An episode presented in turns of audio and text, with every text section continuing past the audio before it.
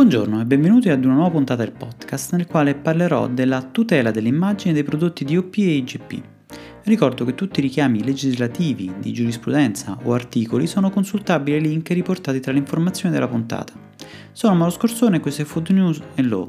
Ora la sigla e si inizia. La forma dei prodotti mi ha sempre incuriosito, ne ho parlato in un precedente podcast in riferimento ai marchi tridimensionali in chiave di tutela. Questo in quanto esistono dei prodotti che sono delle icone. Basta guardarli per capire di che prodotto si tratta e fare un collegamento con l'azienda. Il più delle volte la forma è collegata all'imballaggio che utilizza, ma in altre al prodotto stesso. È il caso dei biscotti Bucaneve dell'azienda Bauli o anche delle barrette di wafer ricoperte al cioccolato KitKat della Nestlé o anche la forma a bauletto dei Pote Coffee o dei Moncherie della Ferrero. Tali forme hanno trovato tutela tramite la loro registrazione come marchi tridimensionali, quindi le aziende possono utilizzare tali forme in modo esclusivo, vietando ad altre aziende l'impiego. Poi però abbiamo casi emblematici, quali il marchio tridimensionale a forma di coniglio rivestito di carta dorata della Lint, che è stato ritenuto non possedere un carattere distinto dalla Corte europea tale da poter essere tutelato, in quanto, a prescindere dalla tutela acquisita in modo distinto in 15 Stati su 25, la tutela a livello unionale non fa venir meno l'obbligo di, di, della dimostrazione dell'acquisizione di un carattere distinto in seguito all'uso in tutto il territorio dell'Unione. La normativa sui marchi ammette quindi tale forma di tutela e le aziende possono in qualche modo accedervi riuscendo a tutelare per un tempo praticamente illimitato i propri prodotti. Ma un prodotto DOP e IGP può gratificarsi di tale forma di tutela?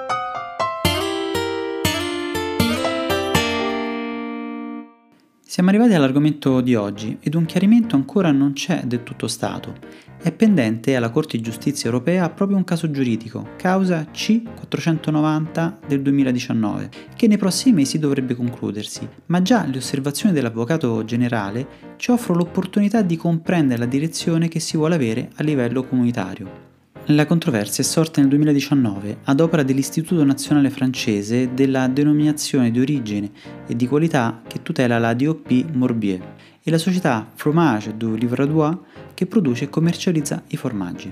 Il Morbier è un formaggio, ovviamente francese, la cui data di registrazione nella lista dei prodotti di qualità tutelati come DOP risale al 30 ottobre 2009, ma già nel 2000 il prodotto godeva di una tutela in Francia.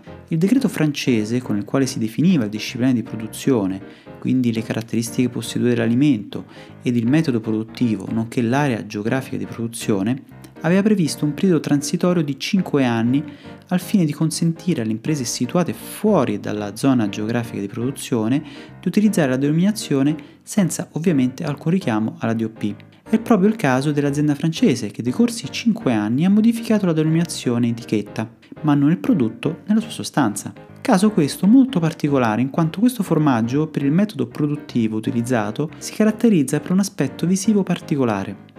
Il Morbier è un formaggio prodotto con latte vaccino e pasta pressata, non cotta, che al centro presenta una striscia nera orizzontale, ben unita e continua lungo tutto il taglio. Il più antico documento che richiama tale denominazione risale al 1799 e si caratterizza per questa linea perché all'epoca, per fare una forma da 8-10 kg, le fattorie dovevano utilizzare due mungiture. Dopo aver fatto una prima forma, la cospargevano di forigine per proteggerlo dalla contaminazione esterne ed evitare un'alterazione superficiale nell'attesa di incorporarlo alla cagliata successiva. Lo stato residuo di fuliggine segnava la giuntura tra le due cagliate. Oggi è utilizzato il carbone vegetale, ma il disciplinare non indica né la modalità e neanche la quantità, ma solo che l'applicazione avviene obbligatoriamente a mano proprio per preservare la manualità del casaro. L'Istituto di tutela del Morbier ritiene però che l'azienda, copiando l'aspetto visivo del prodotto,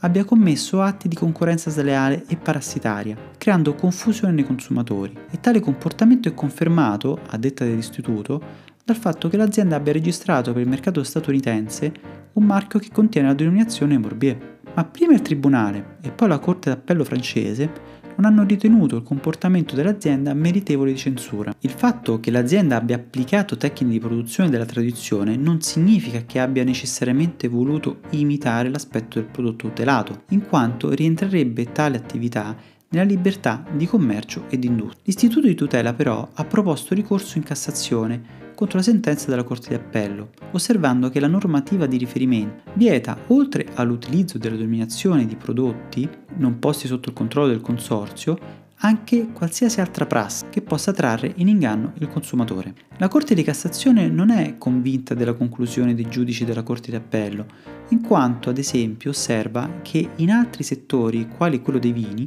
esiste chiaramente una protezione che si estende anche alle bottiglie. Ovviamente in tal caso la forma della bottiglia può essere riservata a vini che beneficiano di una denominazione di origine protetta alla condizione che tale forma di bottiglia sia stata utilizzata esclusivamente e tradizionalmente negli ultimi 25 anni e che l'uso evochi nel consumatore un prodotto vitivinicolo recante una particolare denominazione di origine protetta. Su tale questione la Corte ha presentato domanda di pronuncia pregiudiziale alla Corte di Giustizia europea.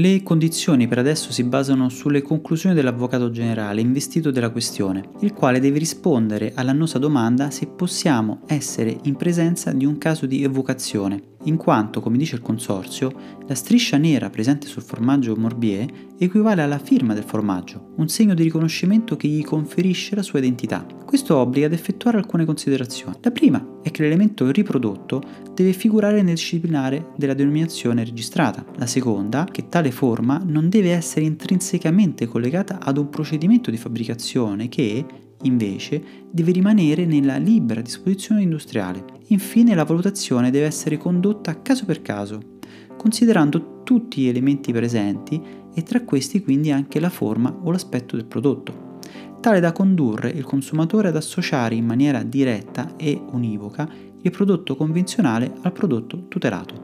L'avvocato generale nella sua disamina non esclude a priori che la protezione accordata dai regolamenti 510-2006 e 1151-2012 sulle DOP e GP si limiti solo a, ed unicamente a tutelare la denominazione e tutte le sue evoluzioni grafiche, ma considera tutti gli elementi che possono in qualche modo richiamare una denominazione tutelata, percepite come uniche e distinte di tali prodotti dal consumatore. Vedremo come si pronuncerà la Corte di Giustizia europea sulla questione, però nel mentre in cui leggevo la sentenza ho ripensato sempre ai molti vincoli previsti per la registrazione dei marchi tridimensionali. Questo perché anche in tal caso è la forma stessa ad essere tutelata ed offre al detentore del marchio il diritto ad utilizzarla in modo esclusivo. Come è stato per il caso Lint, l'azienda non è riuscita a dimostrare l'effettiva riconoscibilità del coniglietto nei confronti di tutti i consumatori comunitari perdendo di fatto l'esclusivo utilizzo di tale forma.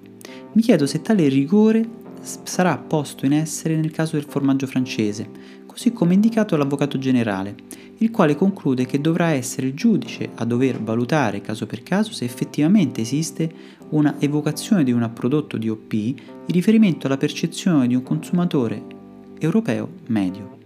Sicuramente per la mia intolleranza al lattosio non sarò un assiduo mangiatore di formaggi, ma onestamente se mi avessero offerto questo formaggio, oltre ad essere incuriosito dalla presentazione, non avrei mai fatto un collegamento con la DOP, perché fino ad oggi non ne conoscevo l'esistenza. La mia conoscenza di formaggi non ha molto significato, però è pur vero che accordare una tutela così forte ad un prodotto, magari di nicchia o comunque per pochi, equivale però ad una limitazione che avrebbe forti ripercussioni sulla libertà industriale di molti. Con questa notizia vi saluto.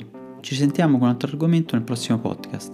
Se questo podcast vi è piaciuto, vi chiedo di mettere un commento positivo, un like, una stella sulle varie applicazioni che utilizzi per ascoltarmi o di condividerlo e mandarmi un messaggio, anche per critiche, vocale o scritto, tramite WhatsApp al numero 328 62 04 032 e vi ringrazio per avermi ascoltato.